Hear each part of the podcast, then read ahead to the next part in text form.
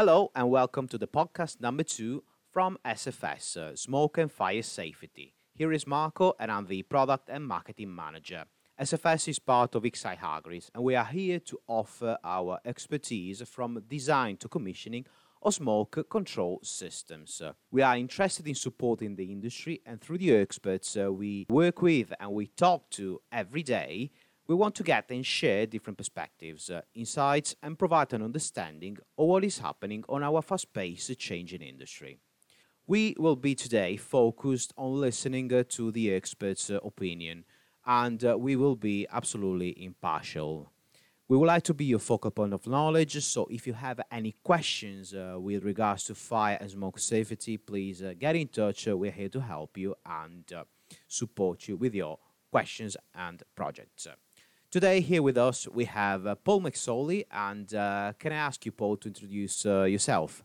Hi, yes, I'm Paul McSorley. I work in construction. I've been in it for over 25 years. Um, I've had various roles, Marco, from being an apprentice originally right up to leading design on big major projects, some MEP and all, all, various subjects. I'm heavily involved in testing of products at the moment and getting things installed and procured correctly on various different parts of the business that I work for, and um, yeah, but it pretty much sums it up for me. It's all about getting this this difficult subject of fire compliance into an order and how procurement affects it.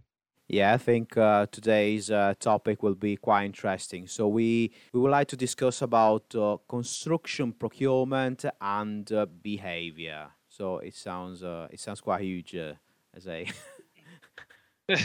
it's an interesting one. I think it's um making sure that in the future we, we don't carry on as we have done in the past, really. So. I guess uh, if you come up with uh, such a big topic, uh, something for sure down the line uh, has happened. Um, so you spent uh, quite a number of years in the industry. If we are, let's say, to start with the initial problems you had maybe beginning your career 15, 20, 25 years ago, what do you think the behavior was and how was the industry on those, uh, on those days?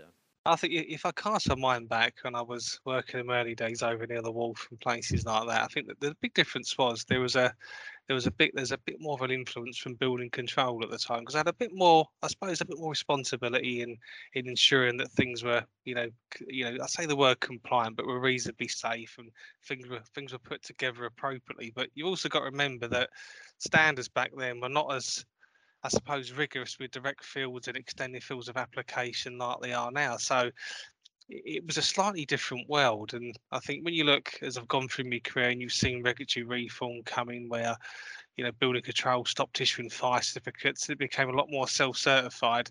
There was a step change that was, you know, kind of required on how we procure and how we put things together. But I'm not too sure it, it's kind of it step changed the way it could have done. And it's through, I think it's for anyone's fault. I think it's the industry's become a lot more complicated than it was in my early career. It's a lot more, it's a lot more technical. Is probably the word I'm looking for.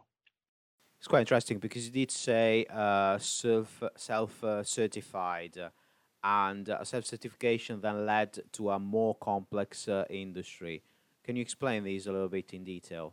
Yeah, I think the the big thing is that though we've always had a responsibility to make sure that we, we you know we get the right products appropriate for the application for where where they where you could say their intended purpose is appropriate for it. Um, the, the application now of doing it, if you take the various subjects, which you could say, you know, you know, you know, smoke control ducts and dampers, or, or fire dampers, pipework seals. You could even be talking about fire curtains. Even talking about, you know, chimneys, flues. You know, um, there's fields of how you apply those now to install them. So we have to just make sure that what we're buying is appropriate for the you know the circumstances for where they're installed. So I think the behaviour you know kind of used to be you know and it is all about behaviours that you'd have one of these um, fire stopping companies and there's some good companies out there that do do this subject and come in and install all of this stuff but it's kind of a bit more hamstrung now because when you look at pipe work, which is it's got its own standard for how you do penetration seals, how you you um, procure that is not the same as how you procure dampers or duct or flues because they've got their own penetration seal which has got a different set of rules. So it's become a lot more more tricky in how you procure stuff to and, and not forgetting the walls here marco as well. It's all about the standard supporting construction that's used whether it's a partition or a rigid wall all these things affect you know your solution you know solution is probably the right word but you know the final outcome of how you want to get this thing you know procured and installed at what time you do it. So you can't really just rely on a fire stopping company at the end you know with a mastic gun and a i suppose a bread knife and you know the, a bit of bat to come and fix everything because some of these solutions don't involve those products. It's, it's a different slightly different world to what it was when i started my career I remember um, the beginning of my career in fire around about uh, 14 years ago. And I do remember, but still they are in the marketplace, uh, these big cans of uh, PU foam uh, claiming they're 3, 4, 6, uh, 12 hours fire rated. But are people sure they're buying the right, the right product for the right application? And have people been trained uh, on using and selecting the right products for the right application, do you think, over the last 10 to 12 years? Think what it is, Marco, is that we've got you know construction product regulations here as well, and a more rigorous testing regime. So I think that the hard bit with with the I suppose the behaviour of this is that if you're going to buy, you say I'd use a fire damper as an example. You're going to put it in a building, and I'm going to use a, a, a very a very um, important word that I was taught recently: the ontology of where you put it, the risk category of the space, and the risk category of the building affects the classification of the product that you're buying. So if you're buying a fire damper and you're you're procuring it at the end because maybe you think you're getting best value by waiting for a, a you know a, a, a, tier one or a tier two set of um, contractors to to procure it, if it's not coordinated with the wall types that you have for the risk class at the start, there's a good chance the two aren't going to be compatible because the damper the wall, you know, with a door in it as well, where we've got a flue in it, is, is a system approach. It's not just about buying individual silo component, you know, components later on to get the best value in procurement. The, the trick is to get all of this stuff procured at the start or understand the applicability of it to the wall system or the floor system or the type of building you have so you can get the right products for the right you know fire case example at the start of the job not leaving it to the end and do you think there are grey areas where uh, still, despite having people trained to do their jobs, despite having people aware and knowing uh, everything about the CPR, do you still think there are certain areas uh, where there is this lack of knowledge and lack of coordination where we can, you know, try to influence, create some background uh, knowledge and make sure people then are doing uh, their own thing uh, in a compliant way? Yeah, I think there is, Mark. I think that the big thing here is we, we need to help everyone with this subject because it's so vast. We need to help clients, we need to help consultants, whether it's an architect or an MEP consultant. We also need to help the fire engineering community as well because this is all about products and these products are very complicated how they're tested and the seals that go with them you know you could call them passive fire seals rather than say use the word fire stopping because it's quite you know it's a little bit generic when it's used um, they've all got different roles. All, you've all got different applications for these products, and it all depends on the risk category of the building, the risk category of the space. And there's not one, you know, person, whether it's an architect or a, you know, a fire engineer, MEP consultant, that's expert in any of these one subjects generally. So you have to help them bring it all together. So even the manufacturers to, to, to get something specified, especially in the smoke control world, you need to go to a, a smoke control damper company or ductwork company and tell them very prescriptively what you need. So you need to know the description of it in the first place. You know, whether your whether your system's got a thousand pascals of pressure. And I know that, the last podcast, some of this was covered in, in you know, obviously excellent detail because of the um, author of that podcast. But you need to go go to these these these manufacturers with this information because otherwise, you've not checked the risk categories of your space. You know, and they're just, in fairness, they're just giving you a product. So you know that there's a bit more um, know help we all need to do to get together to get this right. You can't just um I suppose push this risk down the line to a, a manufacturer or contractor. You still got to do the early bit about, as I say, the ontology of what you're looking at. So you've got to understand the risk category of the space, the risk category of the building, the system approach of it, how it all works together, how the walls fit in, how the floor slabs fit in. You know, even down to what your compartmentation strategies and rises. If you get that wrong, it can cause you a big issue. You know, this is all about classification of products. E over ES for dampers. ES is where you have a low leakage, a smoke risk in a building. and he can just be a, a, very simple compartment where you have no low leakage risk for smoke. If you don't get that right at the start and tell a manufacturer what you want, you will get the wrong product not appropriate for the circumstances where you're installing it. So with the procurement problem that you know that kind of exists, it's getting this stuff earlier on described in such a way that everyone understands what it is that you need. And you probably could say if you do this the right way, you're actually just fulfilling the golden thread for each individual subject within the building, whether it's a smoke control system, a fire damper, or a fire rated duct, or even for a flue. You've got to look at that procurement question earlier on, how we can um, do. I suppose you could call it modern methods of procurement rather than procuring as we have done in the past. And I think you touched a very valid point. So me- methods of procurement. Uh, procurement at the end of the day is always team to people, and behind specifications, uh, we have people uh, again. I think specifiers are very, very prepared. They know what they're writing, uh, and they are very, very clear. But down, down the line, down the chain, uh, there will always be that procurement manager or that QS that will challenge the initial specification and probably cut a little bit of uh, costs and uh, probably reduce the building performance. So, how can we influence these purchasing departments and these uh, maybe not so technical people in order for them to be aware that certain things uh, cannot be cannot be touched? You know, it's um, it's it's a great one. This is um, if you if you're trying to cut the fat off for something, you don't it was in the first place. What you actually cutting the fat off of? So, think of it probably this way: is that if you're going to select, as sort of indicated earlier, a smoke control system, and you want to, you know, engineer it to a cheaper specification, the specification's a bit of a, I suppose, a bit of a, a funny word, really. You know, because if you're going to specify something like a smoke control system, you've got to specify the classification of all the componentry within it. Within it, you know, and I think you know there is standards for how you you know procure, a design, install these systems from cradle to grave that I don't think get used very well, but they're very good standards you can put together. So if you're going to do that even for fire dampers or a door, someone's got to have described what it was originally. You know, so is it a, a C10000, C mod smoke control system? Is it multi? Is it AA? Is it MA? You've got to describe all of this stuff. So if you actually think of it in, in this order, if you get to the point where it's described to the point where it meets the risk or the safety case of the building and everyone's bought into that, then it's about a product to meet it. And you can swap between products to meet that descriptive. But the minute that product that you prescriptively want to purchase changes that descriptive, you've got to go revisit your safety case for the building. So that's the problem is that we're actually engineering down from something or cutting the fat off, you could say, you know, down, but you don't actually know what it was intended to be in the first place.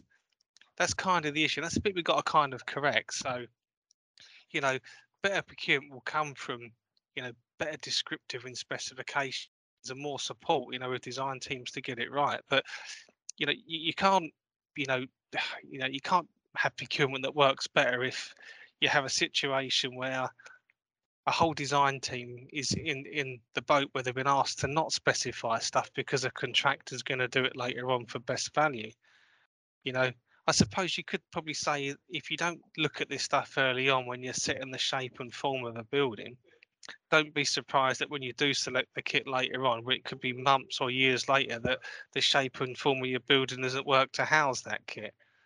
Because you've got to describe it first. And if you describe it, you can prescribe it, then you can verify the space within the building. And you don't necessarily need to always have specialists on board, but you you know some of this you may need to if it's outside the, the you know the relative competence of everyone that's looking at it from a design team but it's about having the support in there so you can actually describe the systems properly. So you can describe a wall, describe a door, describe a damper, describe a duct. If you can describe it properly with its various classifications and thicknesses and densities of wall, you can actually get to the point where you can procure it later on, but in the knowledge that actually the shape and form works. You know, because it's even down to installation and access for some of this kit. We don't it's not being allowed for because we don't see this until the procurement comes on months after the you know the frame could be going up. So I think in, in here what is key is to have a proper specification clause uh, described by the manufacturer and that should be available to specifiers, to procurement manager, that should be available to everybody. I think, despite the platform maybe where these specification clauses are loaded, this should be public knowledge. Well, I think it's the behavioural thing, isn't it? You know, you know, we have to get to a point where if a consultant's going to specify a smoke control system, you know, because that's part of your your guys' field, or even a damper, you've got to have a list of all the classifications that are important. And that doesn't just include the, the 120 minutes, the E, the S, the C10000 or C mod. It also includes the opposed blade, the single blades, whatever you're doing, because that affects authority of air, you know, air balancing in systems. You've got to be able to commission it. In order to commission it, you've got to know how it operates. That's all part of that descriptive. Have you got you know six fire zones and a smoke zone because if you have there might be a there's definitely going to be a chance you're going to need an ma system where the fan can shut the zones down if there's a problem because compartmentation beats the smoke zones. You know you have to look at all of these things. But the behavior is if we don't engage you know some specialists or manufacturers and actually look at what the descriptive is properly in the first place then you can't really look at the whole you know the fit of the building until it's too late. So if you procure late you're going to get that issue where you know that procurement process drives drives your own issue with spatial fit in a building is probably one example. But also it's about the interfaces of it the walls the follow on you know the, the interface of various things the walls walls being the biggest one. So what walls are so important making sure you've got the right type of support in construction. So that's the that's the behavioural thing is that if we're going to carry on procuring stuff very very late then you're not going to see some of the problems till it comes forward. And actually, probably the better value in it is actually getting these products known early on, checking your spatial fit, making sure you describe the system. Then you can look at, you know, variances in different manufacturers, but around an actually set of information that actually is, you know, I suppose you could say descriptively correct for the risk category of the building. So you know you're not affecting how you've done your safety case from cradle to grave. So. And when it comes to description, do you think that BIM uh, is playing a key role and a key part uh, now uh, with procurement and with the industry?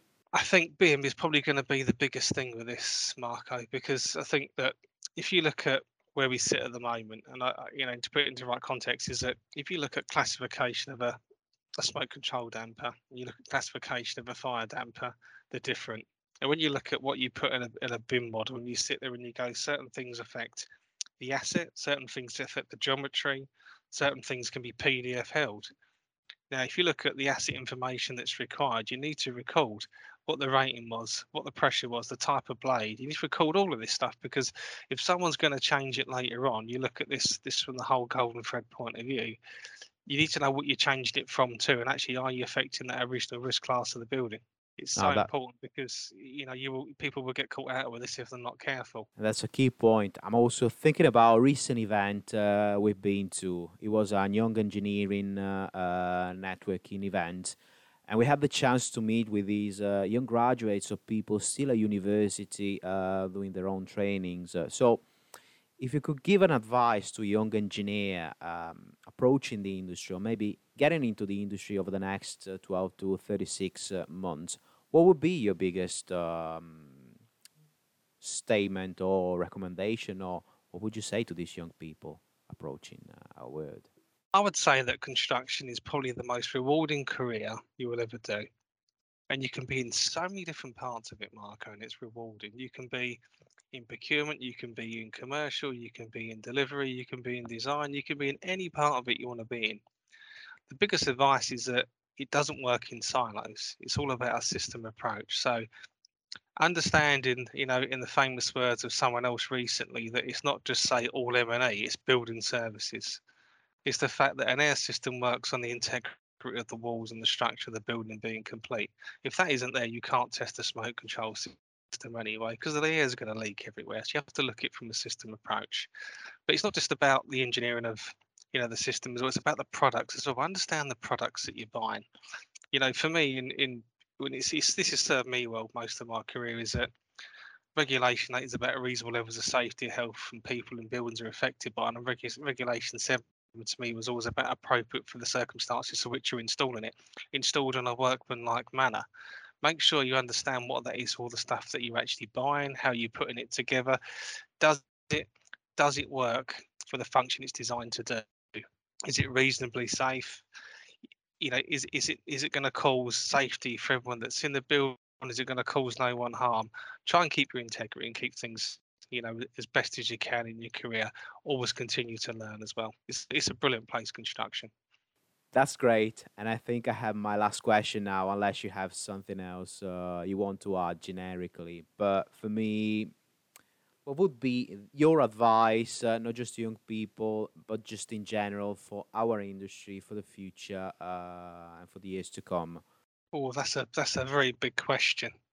I know. I think you know. I think look, one of the biggest things is is that as an industry, um, we just got to make sure that we all go the same direction because I think construction is going to get a lot more technical over the next few years, especially with uh, you know the new regulator kicking in, and you know you could say really we've got to we've got to start doing things really really well. I'll be a lot more probably thorough in how we not just procure but how we install and make sure everyone's kind of I suppose the word's educated and what some of the language is because you know I'm not knocking it, Marco. It is very very difficult when you start talking about types of wall and especially when you start explaining that you know flexible partitions within 520 board as an example is a standard supporting symmetrical construction and other constructions that aren't made with the same materials aren't you know a lot of this comes into it and it's also you know supporting each other with it as well because not one consultant can do this on their own on their own you, you need a lot more of a holistic team approach to get it correct. You know, you know, that's probably the best way I could describe it. Is that I think it is going to get more technical, and we're going to need to work a lot harder together to get it right, and uh, especially a lot earlier on. You know, with products, you know, getting the right product for the right the right location installed appropriately. Thank you, Paul. I think uh, you just delivered a great message of uh, unity, awareness, uh, and at the end of the day, we all have to work uh, as a team. If we don't work together, and if we are not, say, prepared to work together, but also prepared mentally to change a little bit our mindset, uh, that'll be quite challenging. I would like to say thank you very much for uh, giving us your time. It's been a pleasure. thanks, Marco, and um, I'm sure I'll see you soon. Absolutely. And this podcast will be published on our YouTube channel, on our podcast platform on uh, SoundCloud, and uh, RSS feeded onto all major podcast uh, libraries. Thank you very much from SFS Smoke Fire Safety. Reach us out at www.smokefiresafety.co.uk. And if you have any question, we are here for you. Thank you very much.